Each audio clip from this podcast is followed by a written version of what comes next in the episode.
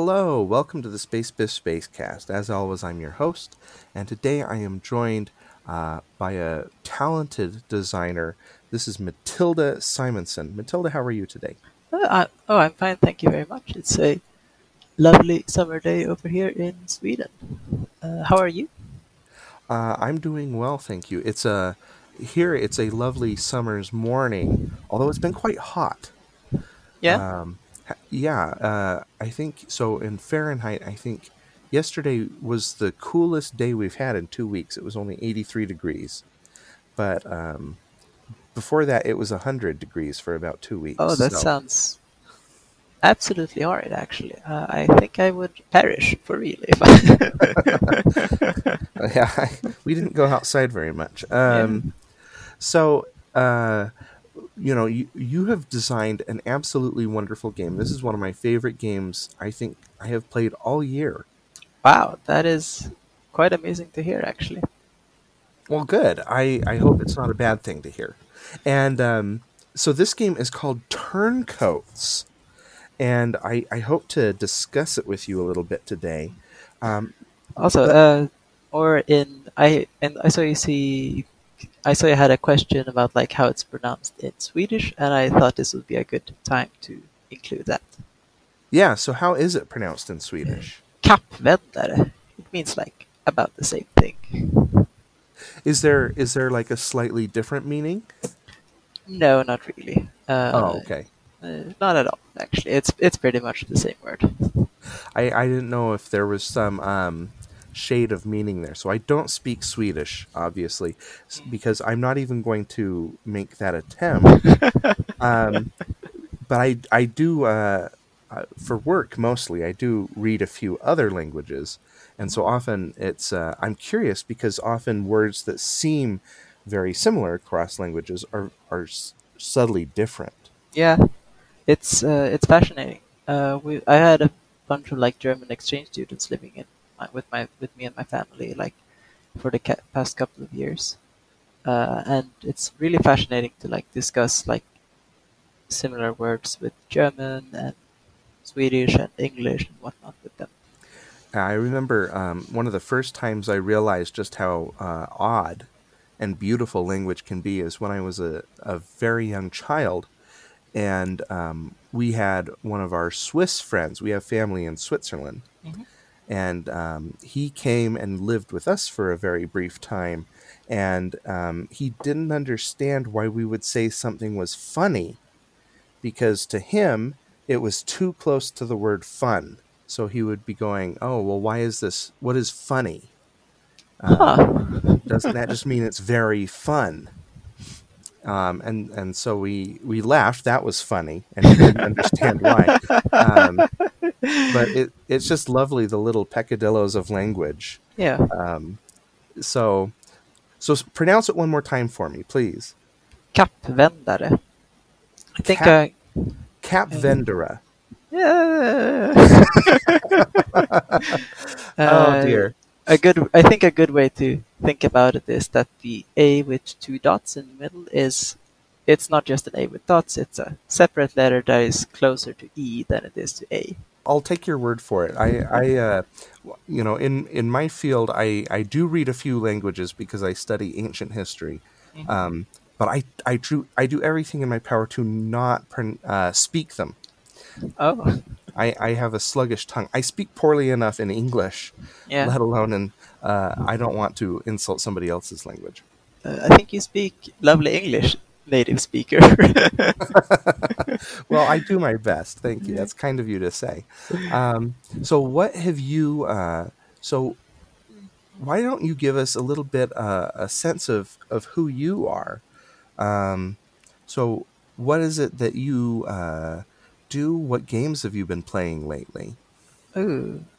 Uh, well, well, uh, I'm actually a, I'm actually a dental student. I, in about a year from now, knock on wood, uh, I'll actually be taking my license and becoming a licensed licensed dentist. So that's kind of Oh, what wonderful. occupies all of my spare time.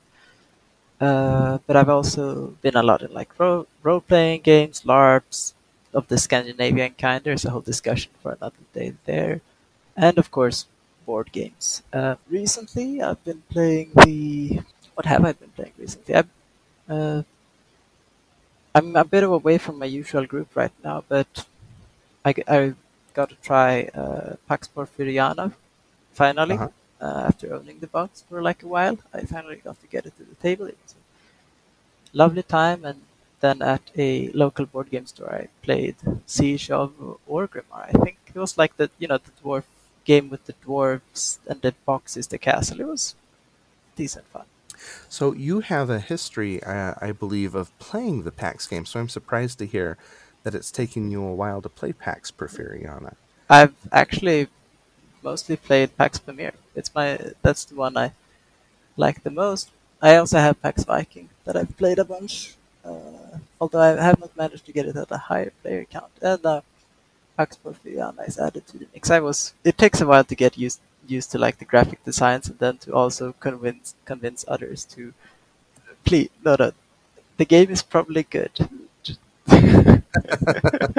right, right, uh, please, like, yeah, I know the cards look like they give you like a headache. right. uh, I have. I remember describing the cards in PAX Porfiriana like um, like a crazy person's basement who believes in conspiracy theories. You know, I with like mean, like the red thread connecting all these random uh you know like oh so someone killed jfk you know just this these crazy Yeah.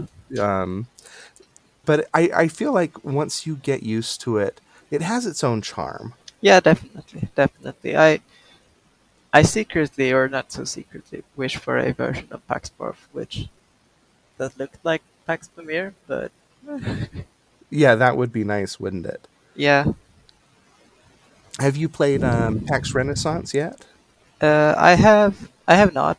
Uh, I'm a little put off by like the uh, all the footnotes and bankers and stuff. Yeah.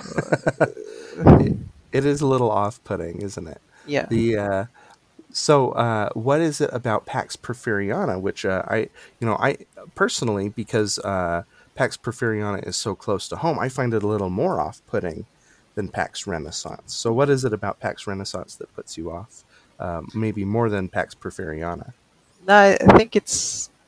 I think it's. Um, honestly, I think it's the fact that uh, Matt Eklund made the like see is like the primary designer of the Porfiriana, while uh, Phil is like I think he's like the primary designer of the uh, of the Renaissance, right? yeah i Yeah, it's sometimes those games are so hard to pick apart who designed what Yeah, but I, I was listening to like a podcast with uh, with Matt Matt Matt Eklund, and I got the impression that he did pretty much everything for PAX Porfiriana, even if failed it, like the the Lords of the I don't know remember the Lords. main or No, he made like a Lords game for the Porfiriana. That's like a predecessor to the is it lords of the sierra madre probably. yeah So yeah, it's a it's a bit complicated, of course, picking part, but Well, that's fair enough. Uh, the, the the one that I always struggle with is Pax Emancipation, um, Mhm. which which is the one that um, Phil designed exclusively, yeah, um, as opposed to having a lot of uh, input yeah. uh, from other people. I I was actually I, I had the opportunity to be privy to um, the Google Hangout or group or whatever it's called Mhm. when um, PAX Renaissance was being made. And so I remember seeing just so much input and, and debate uh, in, over the rules and over the footnotes, Mm. um, which I think I think helped me get over uh, some of my wariness. I mean, I, prob- I probably want to play them like at least once, but eh, all in due time, I think. Yeah. So, so, so you have designed a game um, that I I wouldn't call it a PAX game, but I I understand that it's inspired a little bit by uh, Cole Wehrle's PAX Pamir. Or a Is lot. A lot. uh, so why don't you tell us about Turncoats? What is it? uh, Turncoats is a sort of abstract strategy game that uh, for two to five player players, where you each where three factions sort of battle for battle for control in some sort of conflict, and the players themselves are none of the sides or all of the sides. I should say that it's a game about playing all sides. Yeah. And what you do is you spend your resources. The, each resource is ma- it's like tied to a faction, and in the end, you want to have the most uh, resources from the faction that wins the game. But in order to make them better, you have to spend stones of that faction. So there's like the central tension. Um, and I absolutely love that tension. Yeah. Um, you know, there's eh, so many games. It, uh, in this case, it reminds me a little bit of The King is Dead, but Mhm. maybe a little opposite. Um, so in in your game, you draw eight um, beads or colored stones, and they're they're going to be in one of these colors, and your actions require you to spend those stones. Um, but at the end of the game, you want to hold as many stones as possible in the winning faction, which which means, as you've pointed out, this beautiful tension where if you spend a stone um, to help your faction win, well, uh oh, now you don't have that stone uh, to influence. that's always a fun. That's always a fun moment to teach. Yeah, and um, I, I I kind of love how you can say it, but then there's um then there's the moment when people really realize it when they play. There's also the moment when people realize that, wait, what happens if I spend all of my stones? Yeah, And I usually respond with, well, then winning becomes very difficult. yeah, you can win with no stones. I have not seen it, but it's like if you want a stupid way to play turncoats, try to win with no stones left. right. I, I can see how you could win. This is very different from uh, some modern designs that do everything in their power to keep you from having those um, you know those those strange moments like what happens when i run out of stones so many modern games would uh, have a concession where well you get a new stone or something. Um, so you have designed a game that has so many little textures to it. So when did you decide uh, to have that be the the game? It's a funny story actually because uh, you know how I mentioned that I do like LARPing and stuff in the at the start of the podcast. Uh, Yeah. Turncoats is actually a game designed to be played at like a live action role playing game. really Yeah, that's that's how the game starts. That's why the it has the whole uh, the whole cloth aesthetic. It has, and it's meant to be like this sort of game that you could find in a cave or a, a, at an archaeological dig site or whatever. Uh, and the rules and the components needed to be simple in turn. If you look at all these old games like Go or chess or Neva, Hnefatafl or Ur, all of them have so simple component lists, and that was something that I worked a lot with with Turncoats to really find a way to make the game work with just just the stones, no other components. I think one of the things that stands out when people go and look up your game um, is that it's handmade. That's true. I grew up with very crafty siblings. My parents Mhm. were very crafty. They liked to uh, cross stitch and sew and make quilts and all sorts of and paint and all sorts of crafty things. I'm I'm the least uh, craft making person in my family, um, and so I was immediately impressed when I saw this uh, game that you had designed um, because it made me want to touch it you know, and handle it. Uh, Yeah. For example, um, it it so just so people can have maybe a visual, we'll put that on uh, the on the podcast episode. But also, um, just the way that it rolls up, Yeah, you pull that drawstring and it turns into a little uh, rucksack almost. Um, was that always a goal of yours? When did you decide? What was that like to decide that you wanted this to be a handmade object? Was it Uh, entirely uh, in the service of LARPing? yes, uh, there's kind of it's kind of a part of the appeal, but it's also a result of um, I didn't really want to pitch this game to a publisher because I didn't have the time or effort or whatever or the contacts needed to do so.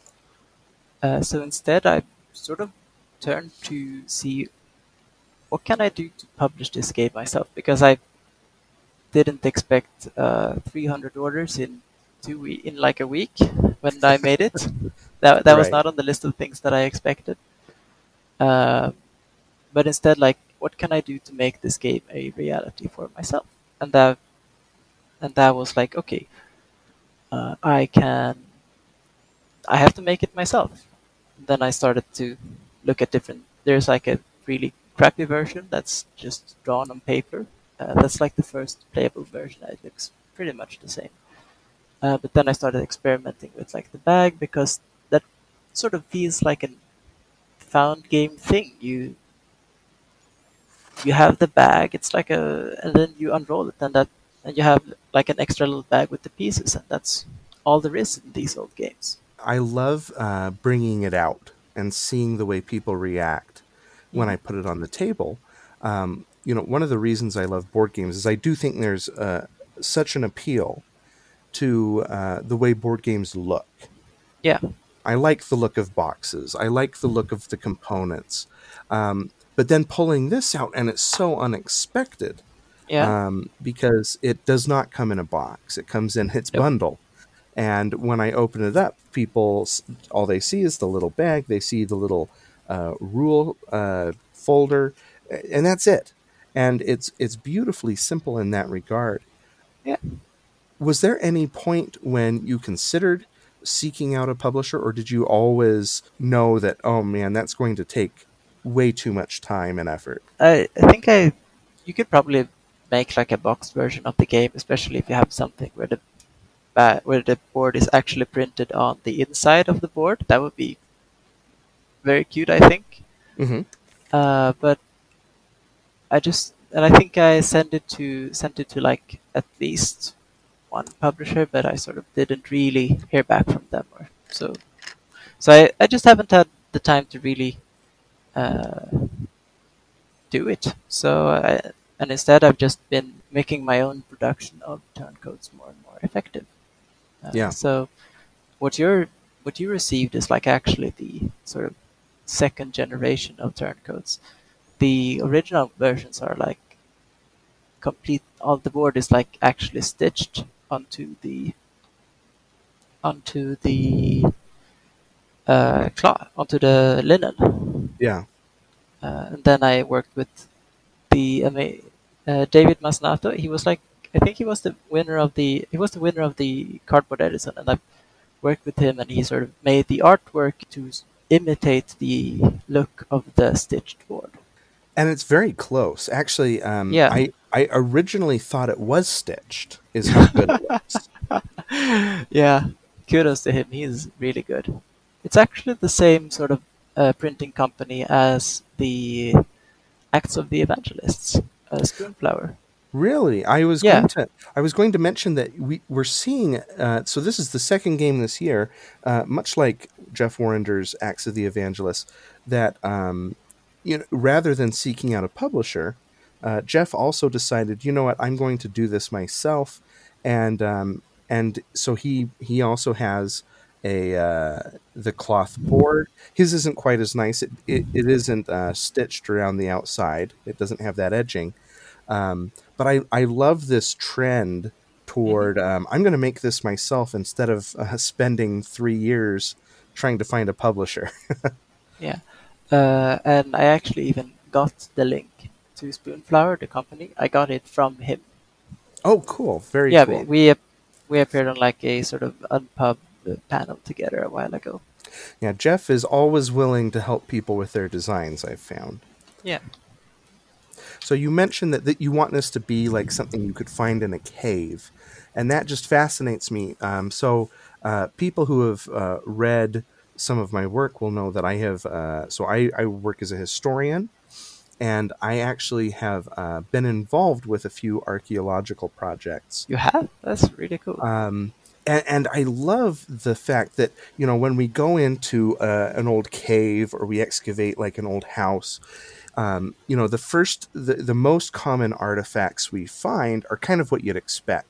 So like pot potsherds, uh, utensils for cooking or eating, um, often like clothing items like moccasins or or other clothing items. But very high up the list is game pieces. Mm-hmm whether that's uh, dice or you know things that could be used for gambling or here in here where I live in Utah um, there's a there's an there's an excavation very near to where I live actually where they have excavated these caves from some Native American groups where they have found just dozens and dozens of these very tightly knit hoops which would be used for a throwing game oh wow and um, so I love this idea of something uh, found. When did you decide to make this like an artifact that you might be able to imagine you had stumbled upon in a cave? Oh, pretty much from the start, actually. I, it felt like if I wanted something that could fit in at a LARP without like standing out, then it would also have to be something you could log- logically find at an ar- archaeological dig site. Well, and that makes so much sense because you know I was I was playing this thing and wondering um, why it is that it has just this wonderful sense of presence, and it makes absolute sense that it would be tied to LARPing, where uh, you know you're trying to go for that verisimilitude, that feeling like you're actually there. Yeah, uh, I have not been uh, at any LARPing events for a while because of the pandemic. well, that make that makes total sense. That's true. I guess that would impact that world, wouldn't it? Yeah, it would. Uh, so that's been unfortunate. I, am hoping to get out soon, uh, but we'll see. Uh, oh, and another thing uh, to mention here about the sort of found game aspect. Uh, something that was also very important for me was that it that it was like a uh, two to five player games because like all of these sort of abstract strategy strategy games that people know of they they're for two players right yeah so you have chess you have go and a bunch of uh, also Ur and Hnefatafl. and for me it was very important that turncoats was like a two to five player game so you could have lots of people involved and it played quickly and regardless of how many players there were you always used all of the pieces. So there weren't there weren't any dead pieces per game, so to speak. I was surprised too to discover that it was so abstract. You know, especially coming from uh, being inspired by Pax Pamir, which of course has a mm-hmm. very concrete setting in Afghanistan. Um, what, so I imagine that was also part of the reason that you didn't apply any sort of setting to it. Yeah, um, it actually has like a secret setting that I only tell people about if they actually ask. Oh well, yeah. if I ask, do I uh, do I get to find out about it? Uh, you do actually. Okay, what is what is the setting?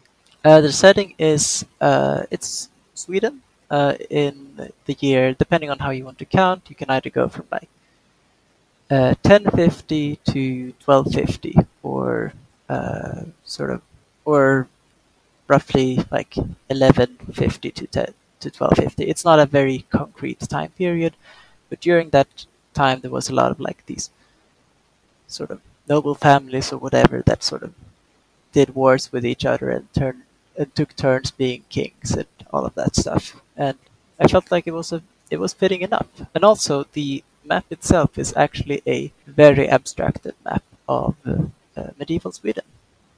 Really? Okay. Yeah. Uh, you know, the black starting area is where Stockholm is today. Well, I'm, I'm going to open it right now. okay, I have it open. So the black yeah. area is Stockholm. Yes. Uh, and then the most southern part is uh, Scania, not traditionally included like in medieval Sweden, but I included it anyway because I wanted to. Uh, and then the sort of black area in the middle are the two uh, lakes uh, in Sweden, abstracted together into one thing. Yeah, that makes a lot of sense. I was uh, because I live right next to the mountains. If you ever look at a picture of Salt Lake City, it looks tiny because it's next to mountains. Yeah. Um, so I, my assumption was that it was is that it was a mountain.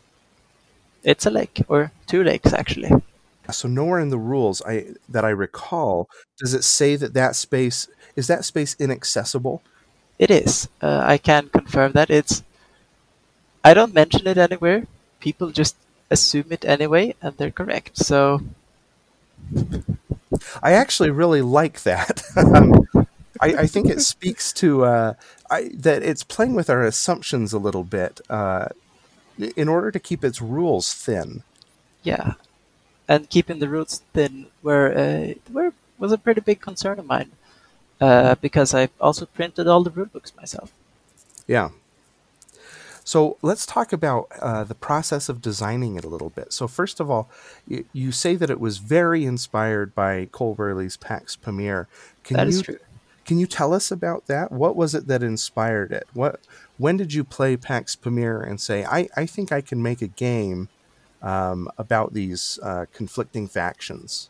Um, not, I don't really rem- remember when actually. Um, I played Pax Pamir a while ago, but uh, like two years back maybe, or or something like that. And I really like like the cloth board in Pax Pamir. That's an amazing detail. I think that adds so much to the game. Uh, and Pax Pamir, it has sort of, it also has these sort of abstract pieces and uh, fantastic table presence through its sort of sheer chunk. And then it also has all these cards. And I sort of had these had this sort of theory about game design that the more types of components a game had, the more rules it had because well all the components need rules. So what if I can just I just kept removing components from the game until I was only left with the stones. Mm-hmm. So the the stones filled the cards of both the the armies and the cards and patriots and loyalties and all of that. Uh, but I needed a way to like I experimented early with each sort of stone having its own little symbol, uh, but then I, I kind of quickly found out found out that pub like creating that would be a lot of work. So that led me to the sort of experimenting with the sort of the flag and the axe instead. So each one could be any one uh, action, but uh, and then I gave them like a physical space on the board and gave those uh, board those like some those uh, those areas their own little rules to go with to act as tiebreakers. If our listeners are listening right now and maybe not understanding what's going on, so as you're spending your the stones in your hand, you can put them out in areas to become new armies. Um, and you can swap them in the bag to negotiate. But you can also put them in one of two uh, zones that are off the map. One is an axe, and the other is a flag, and that will allow you to attack with or move that color of um, army on the board. Um, so, was there an earlier version of turncoats where um, did did you actually prototype with having like the axe and the flags um, drawn on the stones? I never tested the versions with uh, like the sort of symbols on the stones because the I only played like tried them out digitally and couldn't really I didn't really have a good way to recreate them physically and uh, so the first version of turncoats that I like actually play tested uh, was eerily similar to the final version. When you mention these tiebreakers, and and this is a game that is very interested in having players know where the tiebreakers are uh, and where they stand. Um, was that always a part of the design that you wanted people to consider tiebreakers? It reminds me a little bit of The King is Dead in that regard. Yeah, it, it was always a part of the design. Um, have you played uh, Peer Sylvester's The King is Dead? I have it in my shelf, but I have never played it. Okay. Fair enough. I've been meaning to, and I, I did take some cues from it. So the eight stones in turn you start with in turncoats is pretty much directly lifted from the eight cards that the king is dead. Oh, okay. Uh, I and it worked really. It seemed like a really good amount, so I and I never really tried any others. Oh, really? That's fascinating. When we uh, when we've played, um, often my friend Jeff, every time he's played, he he remarks that eight stones feels very tight, like it's the perfect number. Yeah, I yeah, I feel like a lot of the design with turncoats, I sort of just stumbled upon the stumbled upon a game that already existed. Yeah. if that makes sense.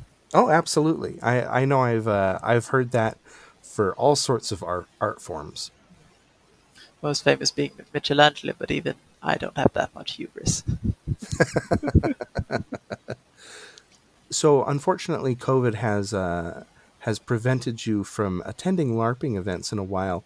Um, was this game designed long enough ago that it has ever made an appearance? Nope. It was designed in 2020. Oh, 2021.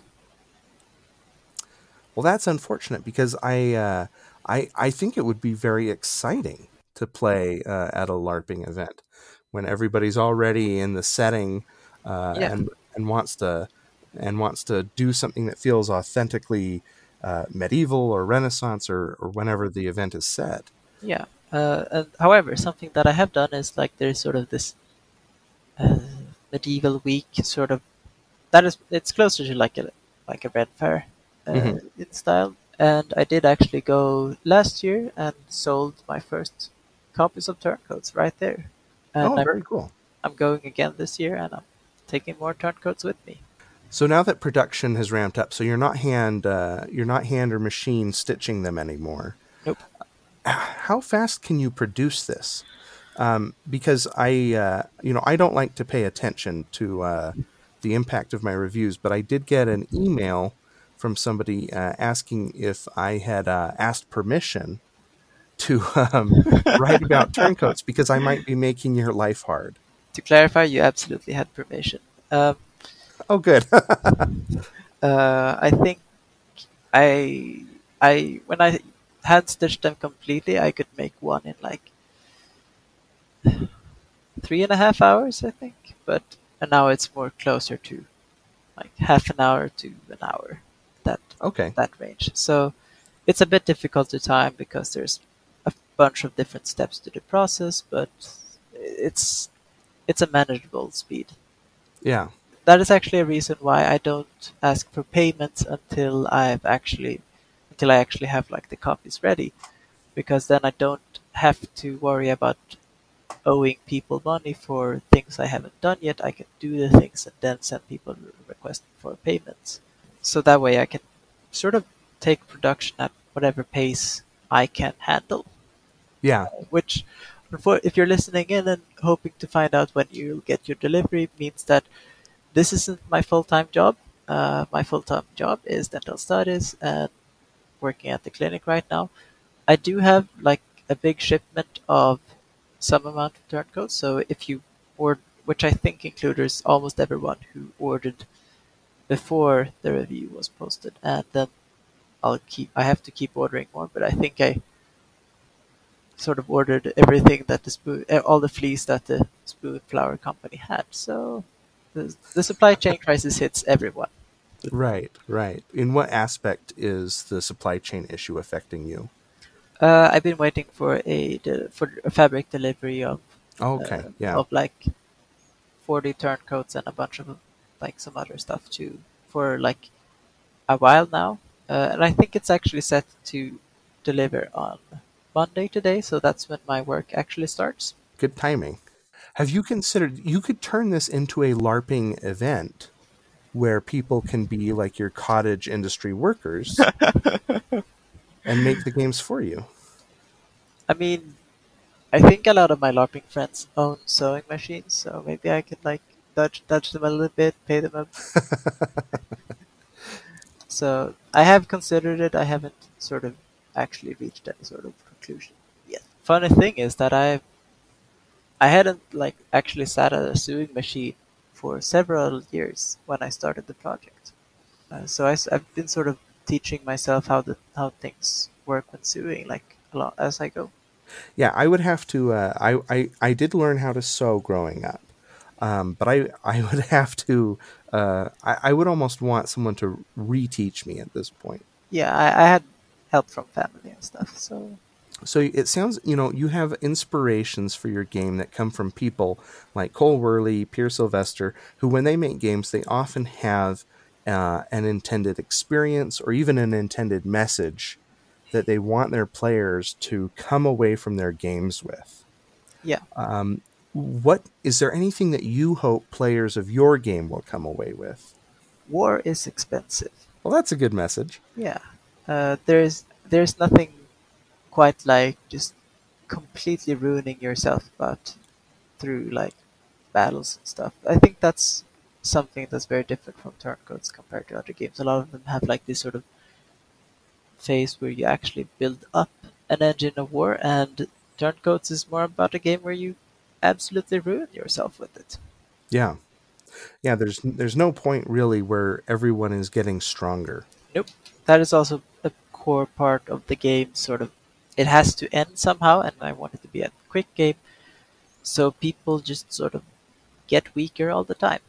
So the game ends when everybody negotiates, which in game terms means you draw a stone out of the bag, but then you put one back in. So it, it's this moment when you aren't getting weaker, but you're also not getting stronger. And we've found that when we play, that often uh, there's a bit of brinkmanship going on, you know, where we are all um, we're seeing how far we can push ourselves to to make everyone else weak while staying just a little bit less weak than everybody yep. else. Is there have you ever seen anybody play where the game ends uh, quickly? I I have. Uh, it's uh, more prominent at like lower player counts, especially like especially two player. Two player is uh, two player is crazy. Uh, uh, but even at three players, I sort of it was funny story. I I sort of did what you described there. I I took a turn at the negotiating table. I didn't actually want the game to end because when everyone negotiates in a row, the game ends. I didn't want the game to end. I just didn't want to spend any stones while everyone else did. And then all of the others also negotiated, and I sat there with the worst hand ever. And the game just ended. Yeah, uh, and a lot of the development actually, like the actual changes that I made to the game, were mostly about making negotiate worse.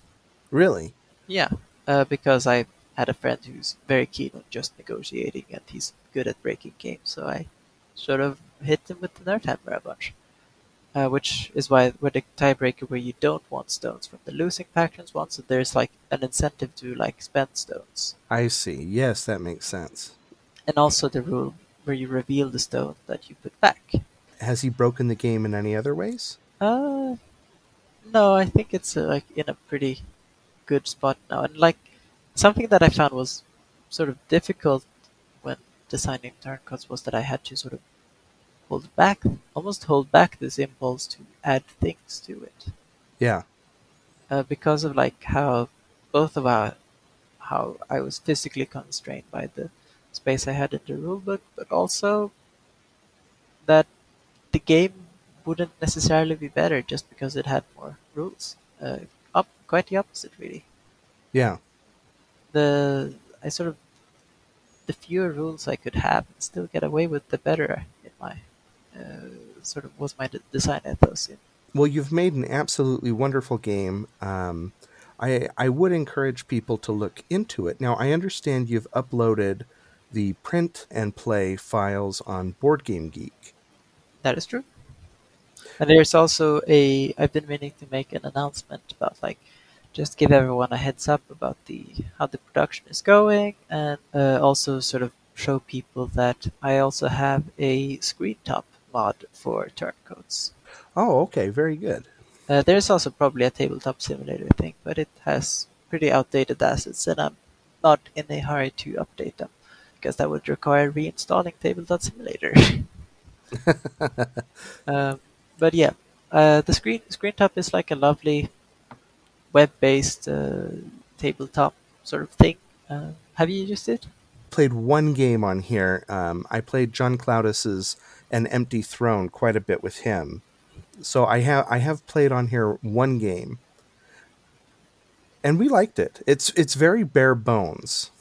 Yep, but so is turncoats. Well, that's fair, and so was so was John's game. Um, so what's coming up next? From uh, what can we uh, expect next from uh, you, Matilda?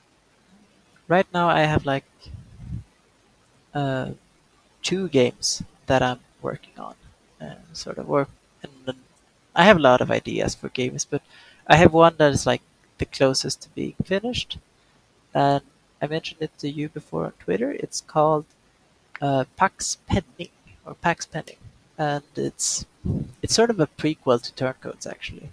Really? Yeah, it uh, takes place like right at the end of, and it takes place right after Pax Viking. Oh, okay. Yeah, uh, the and but instead of like the normal what you would expect from the PAX games with like cards and flavor text and stuff like that, uh, it is a cardless abstract roll and move. It's only a bit of a joke, too, I, but I wanted to see if I could make like an abstract roll and move game that's also sort of Paxy, if you get what I Yeah, mean. I could sure. pretty easily change the name if if there's an issue or if I get too much hate mail, but eh. So there was a another design, and I, I don't know if you've tried it. Have you played Vox Luminous? uh, I haven't played it, but I've read a bunch about it.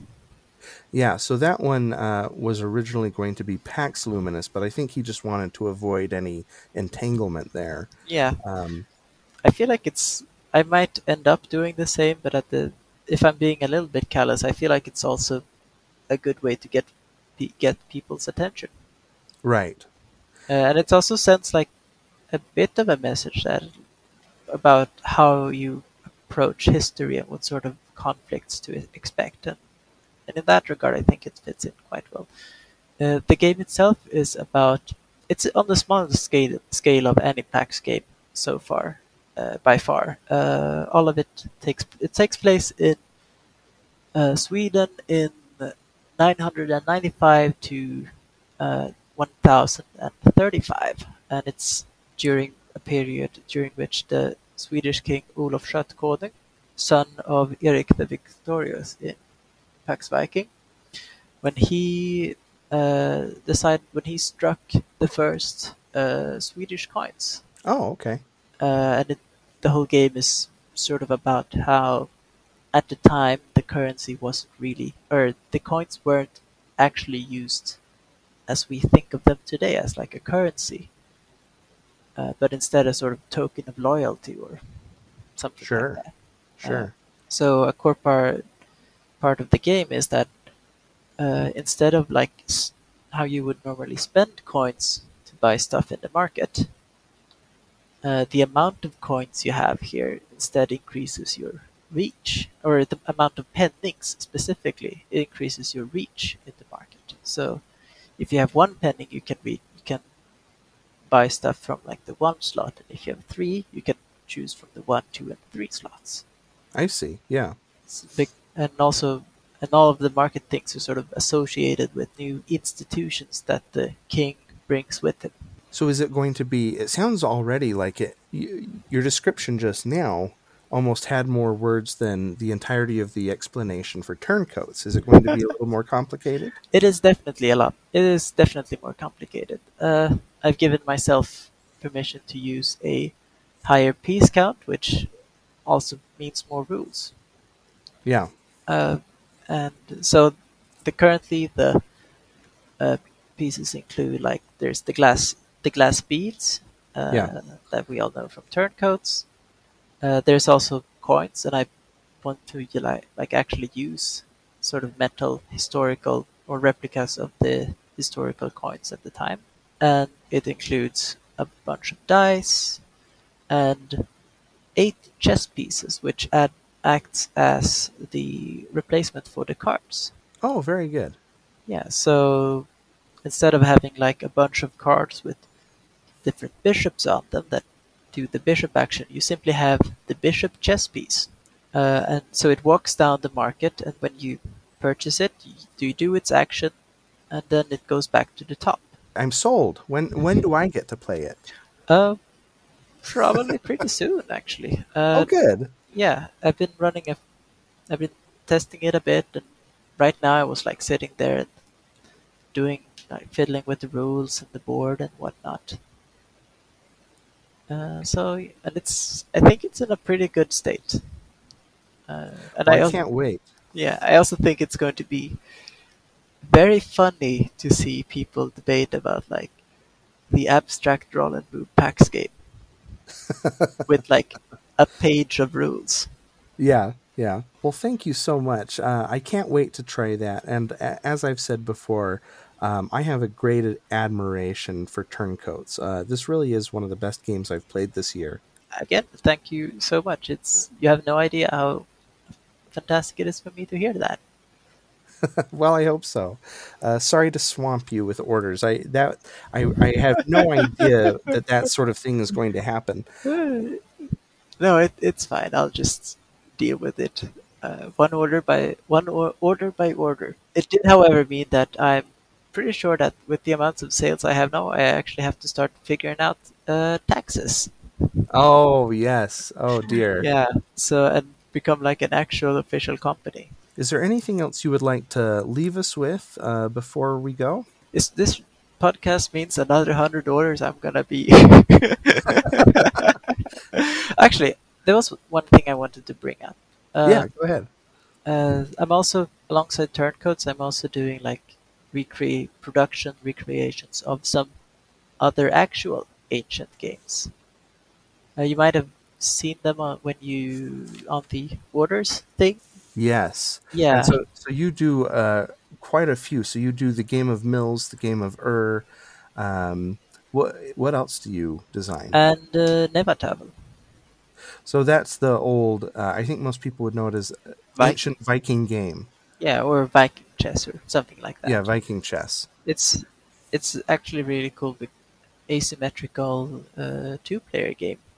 You know, so the most recent time I played this, and this might show off what a nerd I am. um, You have a board game podcast. That that's true. I'm pretty nerdy. Okay, never mind. Everyone knows what a nerd I am. Um, that's a good point. Fair enough. Um, I actually so um, there is a video game called Mount and Blade Two Bannerlord, and it is this medieval warfare game. And as you travel around, you can go and play board games with uh, with with nobility and and royals, and um, and that game is remade in there. So that's the most recent time I've played it. Um, and thankfully, the AI has no idea how to play, so I just, I just absolutely wreck all these kings and, and princesses. I, I can I can beat all of them. That's funny. Or is it very fun? Yeah, which which one is it?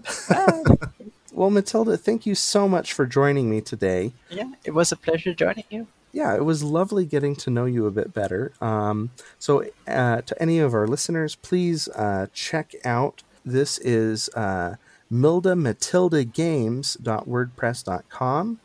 Uh, you can take a look at uh, Matilda's games.